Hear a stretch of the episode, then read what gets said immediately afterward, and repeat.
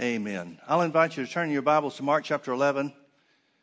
We've been uh, teaching on the subject of faith for the last number of weeks, and we want to continue to do so. Tonight, I want to teach on uh, how to make faith work for you. Jesus, um, in Mark chapter 11, we don't want to take time to read through a lot of things that we have before. So let me summarize real quickly while you're turning in your Bibles to the 11th chapter of Mark. Jesus curses the fig tree, and then the next morning, they come, the disciples come by with him and recognize that the fig tree is dried up from the roots. It says that Peter calls to remembrance and said, Master, the fig tree which thou cursest is withered away. There's an implied question there. It seems to me that he's saying, How did this happen? I think it's interesting that these guys have walked with Jesus for three years and don't know. Nevertheless, Jesus, this being the last uh, week of his life, he's going to go to the cross in about four days, four and a half days from this point in time uh, Jesus explains and gives what I believe is the most concise description uh, of, uh, of what faith is and how it operates, of anything that, uh, that we have record of in, in the, the, the other uh, Gospels or any other time of his ministry. Verse 22 Jesus answering said unto them, Have faith in God. One translation says, Have the faith of God. We paraphrase that and say uh, that that means have the God kind of faith because I don't know what other kind of faith God would have other than the God kind of faith. What would the faith of God be if not the God kind of faith? So he's describing what the God kind of faith is and how it works.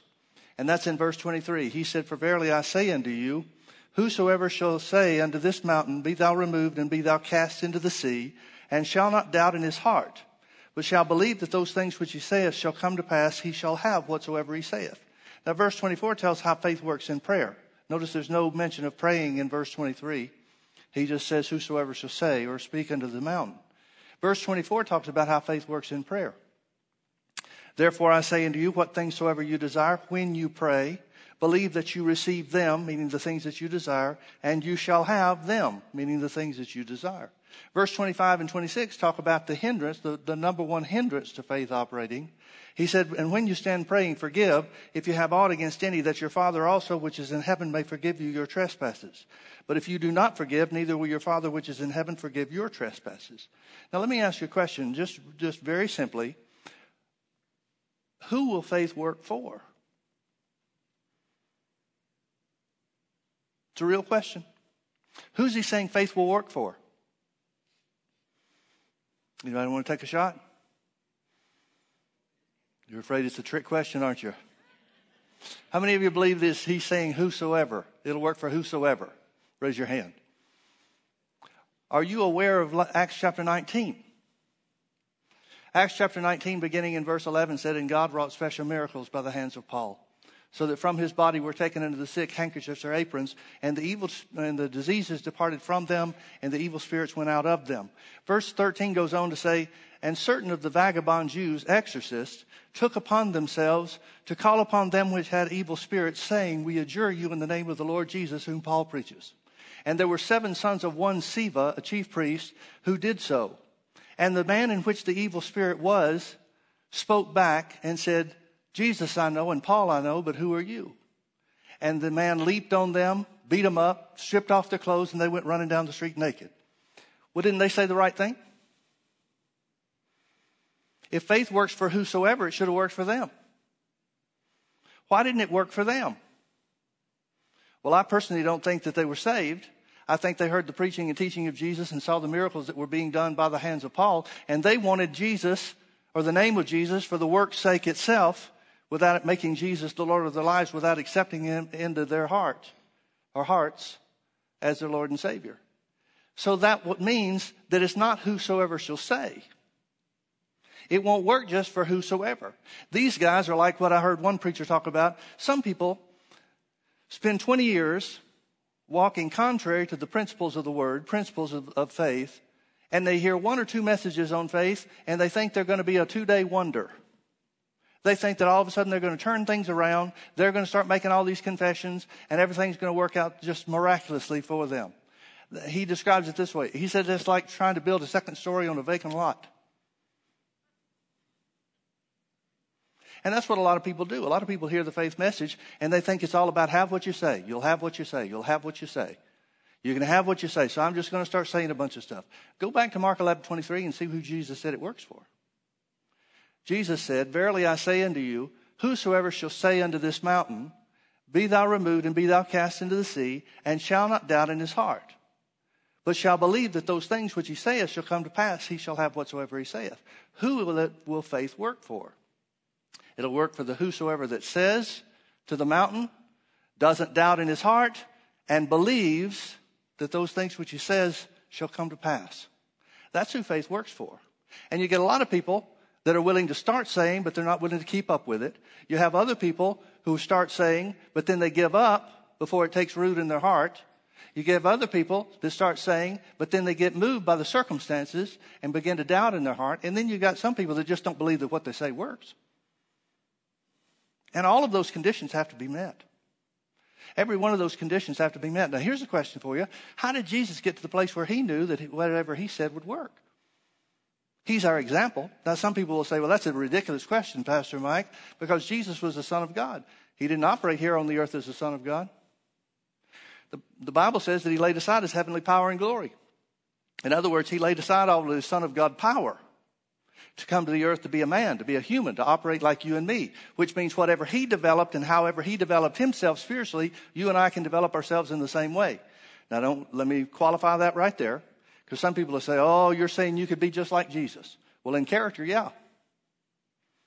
That doesn't mean that I'll do the same amount of works or the same quantity of works that he did because Jesus had an anointing that I'm not going to have, but I can have a part of it.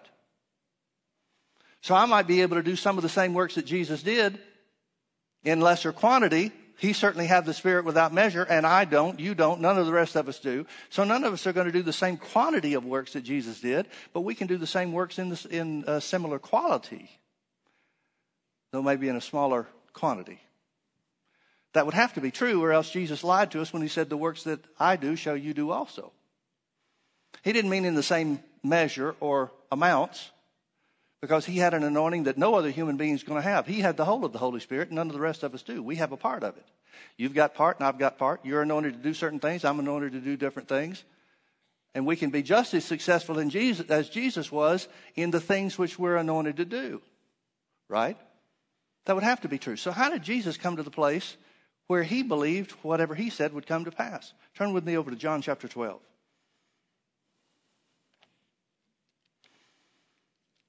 John chapter 12, we want to pick up the, at the end of the chapter, Jesus is uh, speaking. I don't want to take the whole thing. Let's start in verse 46. Jesus said, I am come a light into the world, that whosoever believeth on me should not abide in darkness. And if any man hear my words and believe not, I judge him not. For I came not to judge the world, but to save the world. He that rejecteth me and receives not my words has one that judges him. The word that I've spoken, the same shall judge him in the last day. So notice you're not going to be judged by Jesus. Mankind is not going to be judged by Jesus. Mankind is going to be judged by the word of God, the things that Jesus spoke. Verse 49 For I have not spoken of myself. Please notice that phrase. Jesus is saying, I didn't originate the stuff that I've told you. I have not spoken of myself, but the Father which sent me, he gave me a commandment, what I should say and what I should speak. And I know that his commandment is life everlasting. Whatsoever I speak, therefore, even so as the Father said unto me, so I speak. Now, what commandment did God give Jesus? Because if he gave him a different commandment than he gives you and me, we've got a right to claim foul. We've got a right to claim that God is being unjust. If God gave Jesus a different commandment that gave him the ability to do different works than, than what you and I have, and the works are, the, are different in potential for us than they were for him, then that means God's not doing what he says in his word. He is a respecter of persons instead of what the Bible says that he's not. So, what is this commandment that God gave Jesus? See, we might think and we might imagine all kinds of things that God appeared to Jesus when he was a young boy and said, I'm really your father. And here's the work that I've got for you in your life. You're going to wind up going to the cross, but before then, man, you're going to heal the sick and you're going to cause blind eyes to be open and lame people to walk. And you're going to walk on the water and you're going to multiply loaves and fishes and do all kinds of cool stuff. That's not what Jesus is talking about. Jesus is saying that God gave him the same commandment that he gave Israel. Otherwise, Jesus is operating outside of the Abrahamic covenant, which would mean that he's not a worthy sacrifice for the fulfilling of the law. That has to be true. You see that, don't you? So, what is the commandment that he's saying that he was given? And notice what Jesus said. Let's read this verse again. Verse 49 For I have not spoken of myself. Now, it seems to me that Jesus, a man without sin here in the earth, would have been the perfect one to speak of himself. I'm not talking about talk about himself. I mean, speak from his own heart because he's a pure heart. He's a sinless heart, the only person on the face of the earth that could be sinless or spotless. And yet Jesus said, I'm not speaking of myself. I'm not the one that's coming up with the things to say. But rather, the Father which sent me, he gave me a commandment. Notice what commandment God gave him, what I should say. What I should say. Now, folks, if Jesus is operating by the commandments that God gave Israel through, first through Abraham's promise, and then secondly through Moses and the law of Moses, then what he's saying is the law of Moses and the Abrahamic covenant is all wrapped up in one thing, and that is what you should say.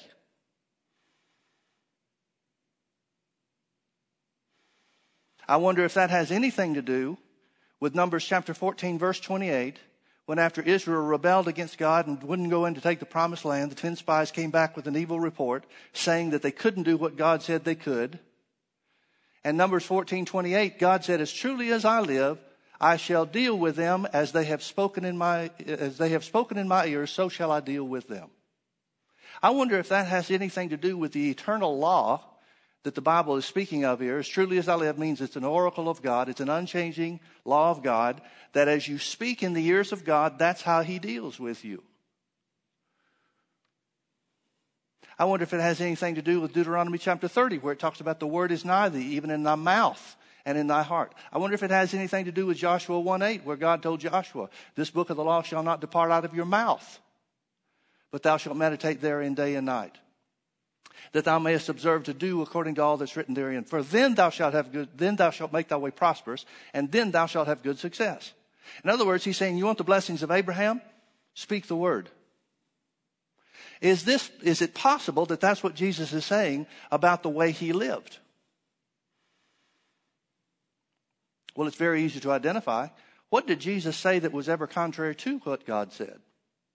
What did Jesus ever speak that was contrary to anything that was written in the law of the prophets? What did Jesus say that was contrary to anything God ever instructed him or prompted him or inspired him to speak when he was preaching? If he ever spoke anything contrary to the, to the word of God, which never changes, then that means he sinned. So his whole life, his whole life was spent speaking only what God's word says. I wonder if that had anything to do with the blessings of God on him. I wonder if it had anything to do with the, the anointing that he had. I wonder if it had anything to do with the fact that everything that he said came to pass. Well, of course it did, because God's words in your mouth is the same as God speaking them themselves, and anything God ever says comes to pass because it's spoken with power. There is no word of God that's void of power. So if God says it, it has to be. That's why it's impossible for God to lie. If God was able to lie, whatever he lied about would become true. Because his word is full of power. Do you understand what I mean by that? Well, hope you'll get that later. Again, verse 49 I have not spoken of myself, but the Father which sent me, he gave me a commandment, what I should say and what I should speak. Turn with me over to Mark chapter 4. Mark chapter 4, Jesus tells the parable of the sower sowing the word. We've looked at that uh, a couple of other times, and we won't uh, refer, well, we'll refer back to it, but we won't go through the, the, uh, uh the entirety of it. But I want you to see in Mark chapter 4, beginning in verse 26, Jesus is speaking. He's just told the parable that's the key to understanding all the things of the kingdom of God. And then he explains, Mark chapter 4, verse 26, and he said, So is the kingdom of God as if a man should cast seed into the ground. Now, he just went through the parable in um, the first part of the chapter, verses 3 through, um, well, what is it? Verses Verse 3 through 8 is the parable, and then the explanation is down through verse 20. He's just explained that the ground that the seed is to be sown in is people. He talks about four different types of ground or four different types of people. People by the wayside that allow Satan to take away the word immediately when it's sown. People upon stony ground which have no root or moisture in the depth of earth. And so the, the word doesn't produce. The thorny ground where the cares of this world and other things choke the word and it becomes unfruitful. And finally, the fourth type of ground is the good ground which brings forth fruit. So when Jesus is talking about ground in verse 26, he hadn't changed his subject. He said, So is the kingdom of God as if a man should cast seed into the ground. Now, we just found out in the parable that the sower sowing the word is speaking the word. In other words, you cast seed or you sow seed by the words that you speak. So when he's talking about casting seed into the ground, he's talking about speaking into your own heart. Isn't he? So is the kingdom of God. Here's what the kingdom of God's like, folks. It's you speaking so that your spirit hears it. It's not you sitting and listening to somebody else speak the word. That can bring benefit. It can bring knowledge to you. But the real benefit of the word, the real spiritual development comes when you speak so that your spirit hears you speak it. Every time you speak the word, your heart takes hold of it. Then when you say it, you say it again with a little bit more power, a little bit more force, because faith comes by hearing and hearing by the word. And when you say it, your spirit takes hold of it even more. And then the next time you speak it, it comes out even a little bit more forcefully. I'm not talking about physical force. I'm talking about spiritual strength. That's how spiritual strength is developed by speaking the word of God. Romans chapter 10 says, But what saith it? Verse 8, what saith it? The word is nigh thee, even in thy mouth and in thy heart. The word of God starts in your mouth, not in your heart. Now, the devil always wants to talk to you about the word of God that's in your heart, or he'll tell you that it's not really in your heart. But the real key is speaking the word of God out of your mouth to get it into your heart. And that's what meditating in the word is all about. It's you saying the word of God to yourself, you speaking God's word to yourself so that you can hear it. Now, there are times where you have to do it under your breath so nobody hears what you're doing and doesn't think you're a nut. But every time that you have an opportunity to say it out loud where you can hear it with your physical ears, that'll provide much greater benefit to you. So is the kingdom of God as if a man should cast seed into the ground and should sleep and rise night and day. And the seed should spring and grow up. He knoweth not how. You don't even have to know how it works for it to work. For the earth brings forth, the earth is talking about the ground, the heart, the human spirit for the earth, the human spirit, brings forth fruit of herself. Please notice that. Your answer is within you. It's not outside somewhere.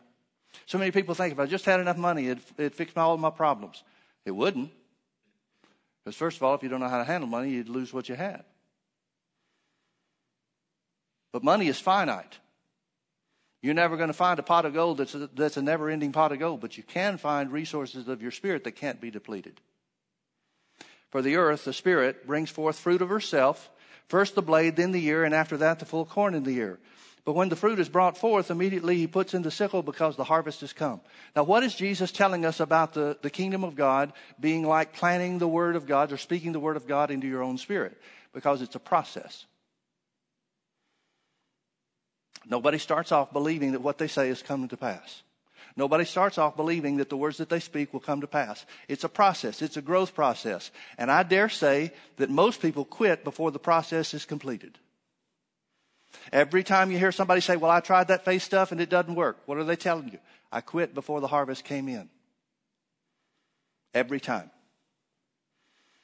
How many times have we heard people say, well, you know, I've tried it. That faith stuff, it just doesn't work, just doesn't work, just doesn't work. What does that mean? It means they quit on it.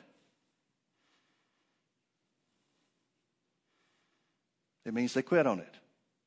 Do you see what the Bible is saying? It's saying the importance of your words is everything in developing yourself into the person that believes that your words will come to pass. Now, there's another thing. Why don't you turn with me over to James chapter 1?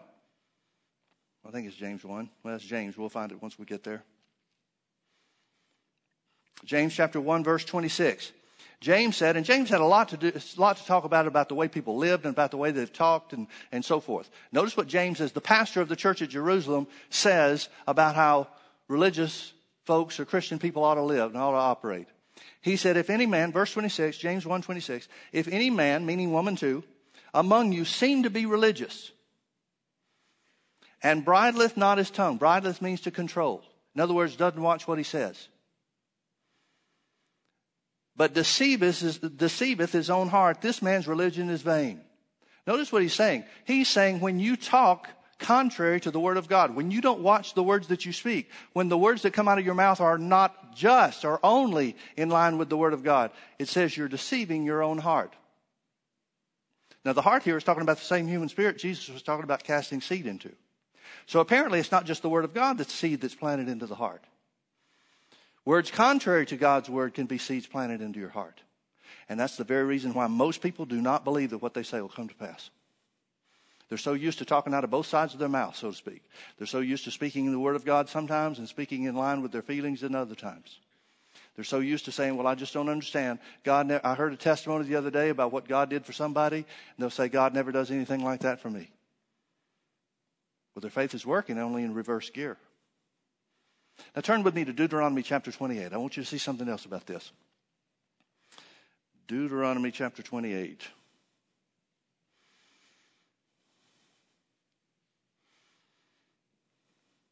These are, um, this is Moses speaking to the children of Israel before he goes off the scene. Joshua is about to take over and lead them into the promised land. And this is, this is uh, well, almost the entire book of Deuteronomy is Moses in his farewell speech to the people. He's instructing them, he's telling them, don't do what you did 40 years ago when you got to the edge of the promised land and, and rebelled against God. And so he tells them, instructs them, reminds them of different things. Notice he says in Deuteronomy chapter 28, verse 1, And it shall come to pass, if thou shalt hearken diligently unto the voice of the Lord thy God, to observe and to do all of his commandments, which I command thee this day, that the Lord thy God will set thee on high above all the nations of the earth. And all these blessings shall come on thee and overtake thee, if thou shalt hearken unto the voice of the Lord thy God. Now notice he's saying that the key is to hearken diligently to the voice of God.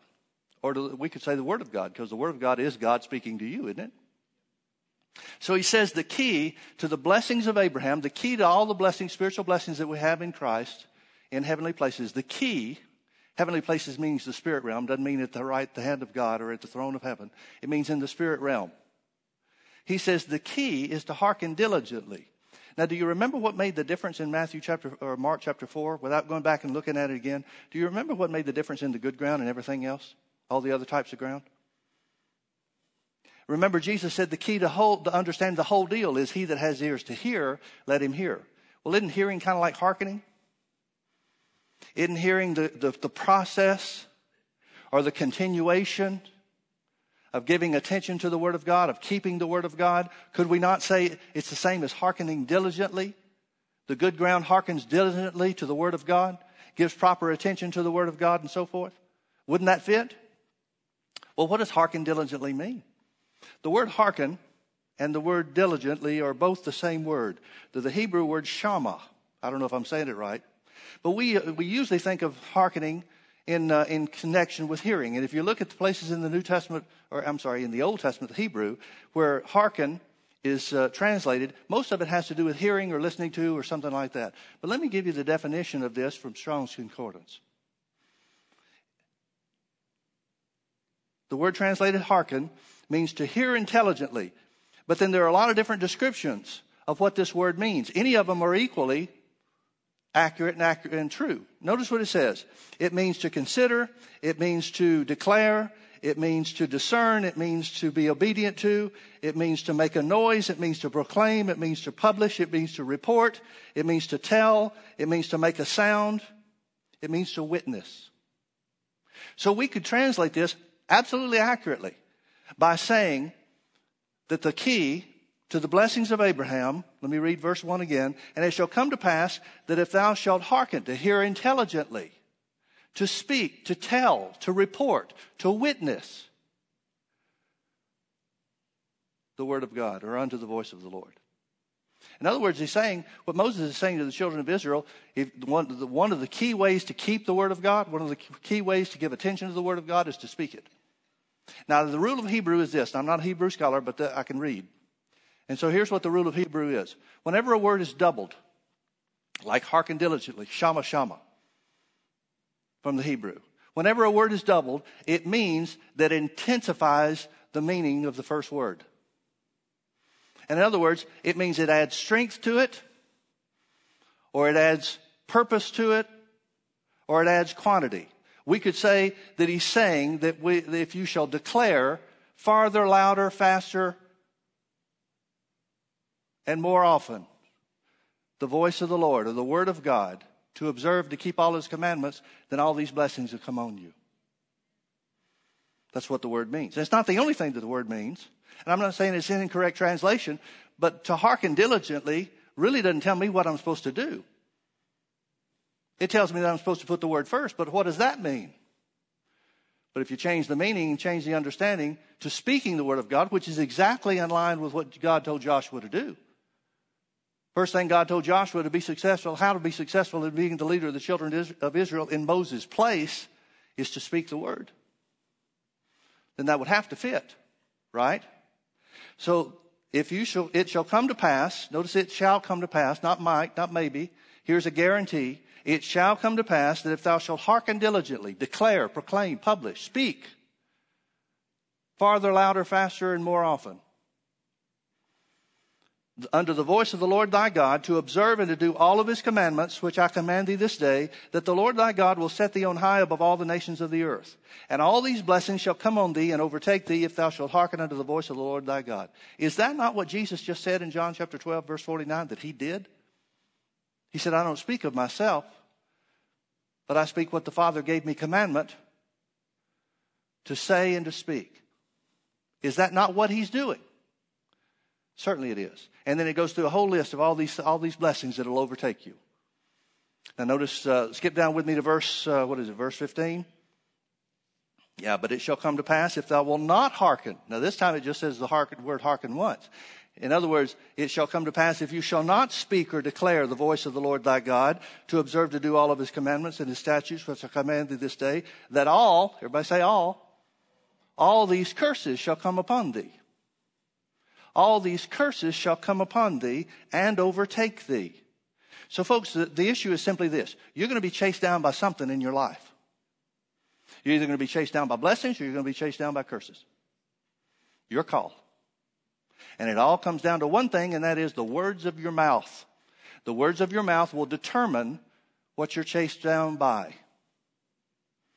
Now, the, the Bible speaks even more clearly about this. Turn with me over to Proverbs chapter 1. There are some verses in, uh, in Proverbs that used to really bug me because they are so strong. And it didn't seem to fit with what I wanted to think the character and the nature of God was. But notice beginning in verse 25, this uh, wisdom is speaking in the first person. And it says, Because I have called and you refused, I have stretched out my hand and no man regarded, but you have set at naught all my counsel. That means you uh, didn't count the word of God as being worth anything to you. And would have none of my reproof. Reproof means instruction or discipline. I also, wisdom says, I also will laugh at your calamity. I will mock when your fear comes. When your fear comes as desolation and your destruction comes as a whirlwind, when distress and anguish comes upon you, then shall they call upon me. Usually when people hurt bad enough, that's when they want to turn back to God. Then will they call upon me, but I will not answer. They shall seek me early, but they did not, they shall not find me. For, here's the reason why, for that they hated knowledge and did not choose the fear of the Lord. They would have none of my counsel. They despised all of my reproof. Therefore shall they eat the fruit of their own way and be filled with their own devices. Now, I didn't like those scriptures. I didn't like those scriptures because I wanted God to be the one that was there when somebody turned around and changed things for them. And He will. Well, if He will, Pastor Mike, how do these things fit? It fits very simply like this, folks. At the moment you repent, God receives your repentance and, and gives you forgiveness, the forgiveness that you're asking for. But it still takes time for spiritual laws to be reversed.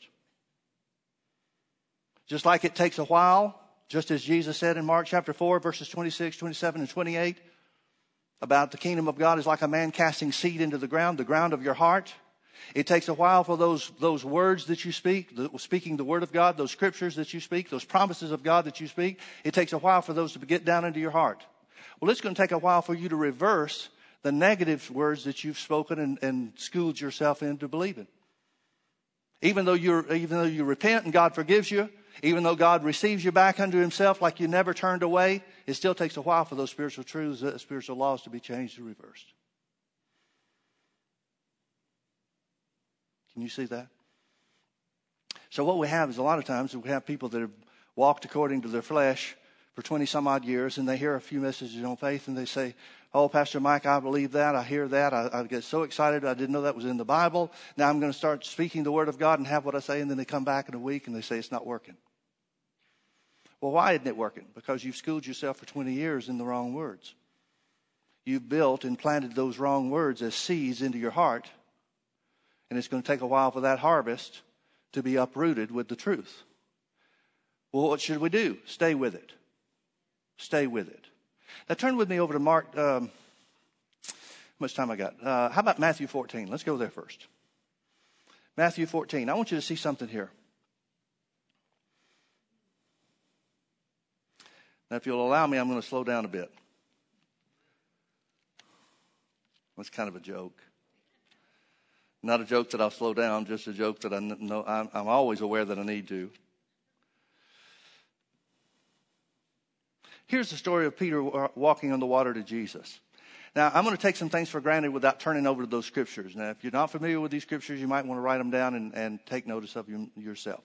Do you remember that Hebrews chapter 11, verse 1 says, Now faith is the substance of things hoped for, the evidence of things not seen. Now faith is the substance of things hoped for, the evidence of things not seen. What is hope? I want you to think for a minute. What is hope? See if this definition does not fit the Bible definition of hope. Now, the world thinks hope is a different thing than the Bible calls it.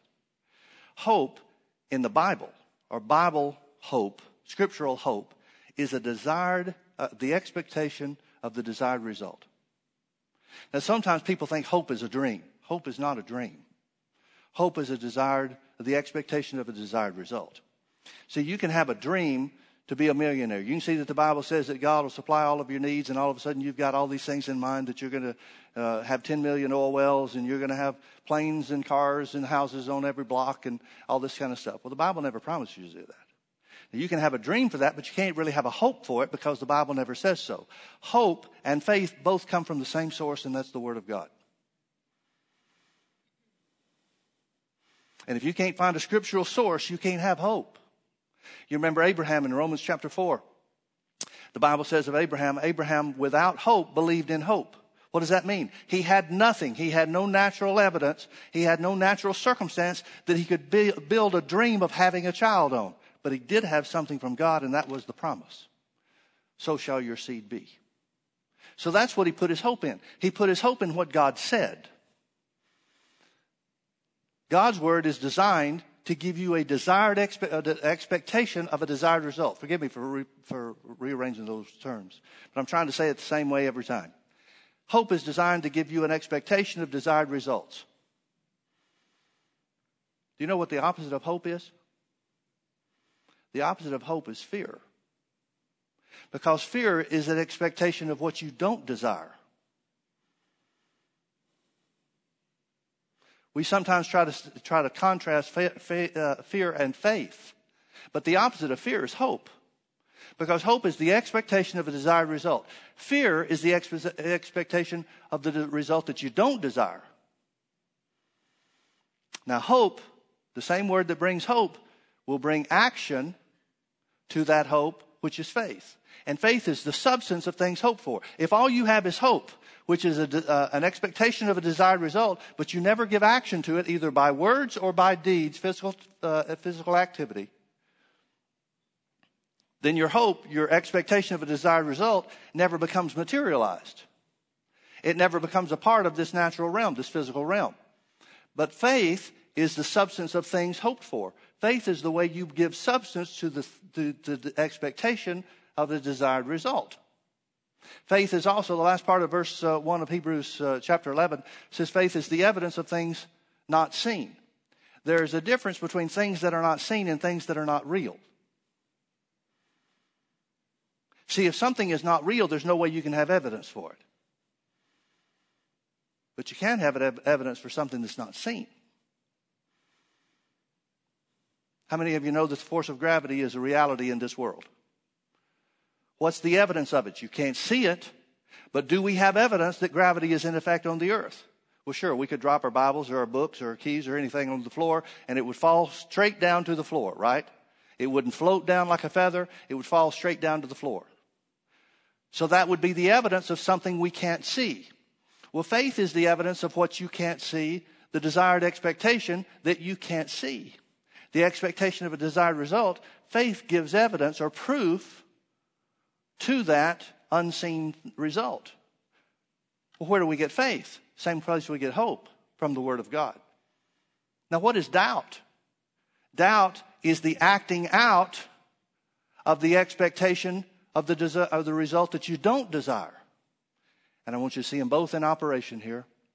See how they both operate in Peter walking on the water. Let's start reading in verse uh, 23. And when he sent, well, verse 22.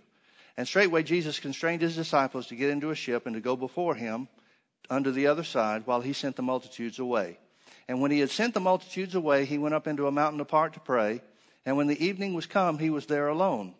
But the ship was now in the midst of the sea, tossed with the waves, for the wind was contrary. And in the fourth watch of the night, Jesus went unto them, walking on the sea. And when the disciples saw him walking on the sea, they were troubled, saying, It is a spirit, and they cried out for fear. But straightway Jesus spake unto them, saying, Be of good cheer, it is I, be not afraid. And Peter answered him and said, Lord, if it be thou, bid me to come unto thee on the water. And Jesus said, Come. Now let's stop here and analyze what's going on. What's Peter's expectation for the desired result? What's the result that he wants? He wants to walk on the water. Now, until he can get Jesus to give him the okay to authorize him to do that, that's a pipe dream because there are physical laws of nature that would keep that from being a reality. Sometimes people come up with all goofy kinds of ideas and they'll say, Well, Pastor Mike, if you really believe in healing, you shouldn't be taking any medicine. And I always answer them with something like, Do you use deodorant? Well, if your faith is so strong, why do you need deodorant? Why do you stink? Do you use gasoline in your car? Why don't you have enough faith for your car to run without it? See, people getting all kind of goofy ideas about stuff. And usually it's people that don't have any experience in the things of God, don't have any experience in faith. Here's Peter with what would be a pipe dream if he can't get Jesus to hook up with what he wants to, uh, the result that he wants. So what does Jesus do? Jesus says, come. That word come does two things. Number one, it gives Peter hope that he can do it. It gives him an expectation for the desired result. Secondly, it gives him something to act on, something to give substance to his hope, his desired result. Now, as I said, there's only two ways that you can ta- that you can uh, express your faith. One is through the spoken word. Peter doesn't say anything, so that's not the one in operation here. The other is physical action.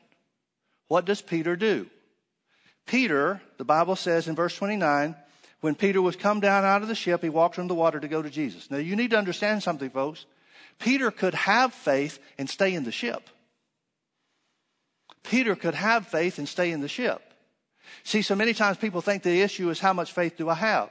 In uh, Luke chapter 17, his disciples, Jesus is talking to his disciples about forgiveness, and they said, Lord, increase our faith. And Jesus says this He said, If you have faith as a grain of mustard seed, in other words, like the smallest seed known to man, if you have faith as a grain of mustard seed, King James says, You might say unto this sycamore tree, Be uprooted by the roots and planted into the sea, and it would obey you.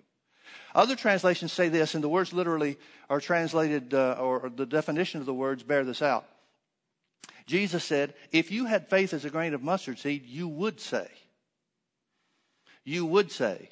In other words, they're saying, Jesus, we need more faith. And Jesus says, No, you just need faith that you're willing to plant. See, some people have faith that they're not willing to plant. The whole kingdom of God is like a man planting seed into the ground of his heart, his spirit. Well, what if somebody's not willing to plant that seed into their heart? Then they're not going to get results. Acts chapter 14, Paul went to the city of Lystra, and there they preached the gospel. And there sat a certain man at Lystra, impotent in his feet, being crippled from his mother's womb, who had never walked. The same heard Paul speak, who, Paul, steadfastly beholding him and perceiving that he had faith to be healed, said with a loud voice, Stand upright on your feet. And he leaped and walked. The man had faith to be healed before he was healed. He had faith to be healed, and he doesn't know how to let it go. He doesn't know how to utilize his faith. He doesn't know how to let his spirit express the faith that he's received from the hearing of the word. Paul knows, and so Paul says, Stand up, and he does. If Paul hadn't encouraged him or prompted him to act on the faith that he perceived, that Paul perceived that the guy had received from the hearing of the word, the guy would have had a heart full of faith and stayed there crippled. So, see, it's not a matter of do you have faith, it's a matter of what faith are you willing to plant. What words are you willing to speak? What scripture are you willing to act on? Are you with me? So Peter could have heard Jesus say, Come, and then looked around and said, Well, what do I do now? Jesus has already told him, Come. Well, Jesus, how about, I've got a better idea. How about you come and then take me by the hand and we'll walk out there together? You can show me what it's like that way. It's not the way it works. Jesus gave him instruction. He gave him one word, and that was the word come. That one word was sufficient to overcome all the laws of nature that keeps you and me from walking on the water. There's enough power in one word of God, one four letter word of God, to overcome all the laws of nature. If you'll act on it, if you'll release your faith. So Peter stepped out of the boat to walk on the water. Verse 30, but when he saw the wind boisterous, he was afraid. Now, what is fear the opposite of? Hope. So, what happens? Now he's got a different expectation. The expectation of the desired result has changed. His expectation began, his hope started off with seeing, having a picture of walking on the water to Jesus. Now he sees the wind boisterous. He sees the winds blowing real hard. He sees the waves high. But that's not new. It was that way when Jesus was, before Jesus ever showed up, before they ever saw him. They were toiling and rowing. That's what keeping them in the middle of the water for making progress. So that's not new. What is new is the picture that it creates in him. Now he has an expectation for a result that he doesn't desire, and that result is to sink. Now, what's the purpose of the devil bringing fear against us? To change our expected result. To change it from an expectation of desired result to an expectation of a result that we don't want to have. But the fear itself is not enough to do the work. Because as long as he's acting on his faith, his faith will see him through. It doesn't matter. I mean, it helps to have the right picture in your mind, but as long as you're acting on faith, even when the devil brings wrong pictures or pictures of failure or thoughts of doubt to your mind, those thoughts of doubt, if they're not spoken or acted on, will die unborn.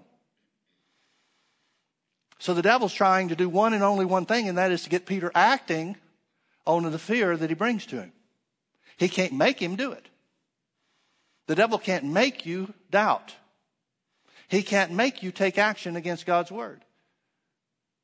But he tries to influence you with fear. Does it work for Peter? Yeah, we see the result is that Peter began to sink. So what does that mean? Well, again, it wasn't his confession that got him out there to begin with. It wasn't his confession that was keeping him walking on the top of the waves or on top of the water. So what was it? It was the fact that he was walking. So this means of necessity that one thing stopped when Peter got afraid, and that is he stopped walking on the water to Jesus. And that's when he began to sink. So his hope and faith was changed into fear, which brought him into doubt. Now, how do we know that he doubted? Well, notice what Jesus says. When he saw the wind boisterous, he was afraid, and beginning to sink, he cried, saying, Lord, save me. And immediately Jesus stretched forth his hand and caught him and said unto him, O thou of little faith, wherefore didst thou doubt? How did he know that he doubted? Because he saw the result. Now, folks, we give Peter a hard time for sinking, but he walked on the water to Jesus. He was right next to Jesus when he said, Lord, save me, and Jesus reached out his hand and picked him up. And then they walked on the water back to the ship. Notice the next verse. And when they were come into the ship, the wind ceased. How'd they get back? I mean, if Peter was right there next to the, ship, to the ship, why didn't he just grab hold of the ship instead of sinking? He's away from the ship, and Jesus picks him up, and then they walk back together. So we give him a hard time for sinking, and it's a great illustration for us, a great example for us how to resist fear and doubt so that we don't fail. But man, this guy walked on the water. Now, let me point something else out to you. What kind of great man of faith was Peter to be able to walk on the water? He wasn't great enough in faith to keep from fearing and doubting. My goodness, he sounds kind of like me. He sounds like a normal guy. He sounds like a guy like me that's had faith failures and faith successes. Yet we have his example to see how we can keep from having any more failures. I don't think there's any such thing as a faith failure. I think there are things just like with Peter where we turn loose of our faith because of fear and doubt. Make any sense? You want the blessing of God to overtake you? It comes down to one thing hearkening diligently into the voice of the Lord or the word of God, speaking continuously, speaking, planting the word of God into your own heart, planting the word of God into your spirit. Now, let me show you one, one uh, further scripture. Turn with me over to 1 John. I think it's 1 John chapter 3, but we'll find it when we get there. Yeah, 1 John chapter 3. Notice in verse 20. Here's another thing that the Bible talks about keeping your faith from working. And we want your faith to work, don't we? I sure want mine to work. Here's something else that keeps people from, uh, uh, from being successful in the operation of their faith. Notice verse 20. It says, For if our heart condemn us, God is greater than our heart and knoweth all things. Beloved, if our heart condemn us not, then we have confidence toward God. And whatsoever we ask, this word ask is the same word over in John 14 to call for, require, demand, to speak. Whatsoever we ask or speak, we receive of him because we keep his commandments and do those things that are pleasing in his sight. Then it tells us what the commandment is. This is the commandment, his commandment that we should believe on, literally in the name of Jesus, and love one another as he gave us commandment. Now, here's another thing that keeps people's faith from working, and that is you remember that we just read over in uh, Deuteronomy chapter 28. It says, uh, uh, It shall come to pass if thou shalt hearken diligently, speak continuously. First and foremost, give attention to speaking the word of God or speaking the voice of the Lord thy God and to observe all of his commandments. Some people, here's another thing that keeps people uh, keeps them from developing in spirit to where they believe that their words will come to pass is because they're always trying to cut corners. For example, let's say you're believing God for finances and you get to the grocery store and they make a mistake and give you $20 too much. I've seen people that came in and gave a testimony about something like that and said, So God met my needs. Well, folks, that's just dumb. God's not going to meet your needs by somebody making a mistake and costing their employer money. Why would God want to meet your needs by letting you find money or take money that belongs to somebody else? God's not dishonest. But see, these things all play into the same picture. If we're not able to be honest, we're not going to believe in our words if we know that we're not trustworthy, if we know that we're not honest and straightforward and upfront about anything and everything that we do, the Bible says a good name is to be desired much more than riches. In other words, if you've got to choose between a good name and money, choose the good name. God will make up the money. But that's not the way a lot of people operate. A lot of people operate by putting the money first, and they'll even try to say that that was their faith in action. That's not how faith works, folks. It's just not how faith works.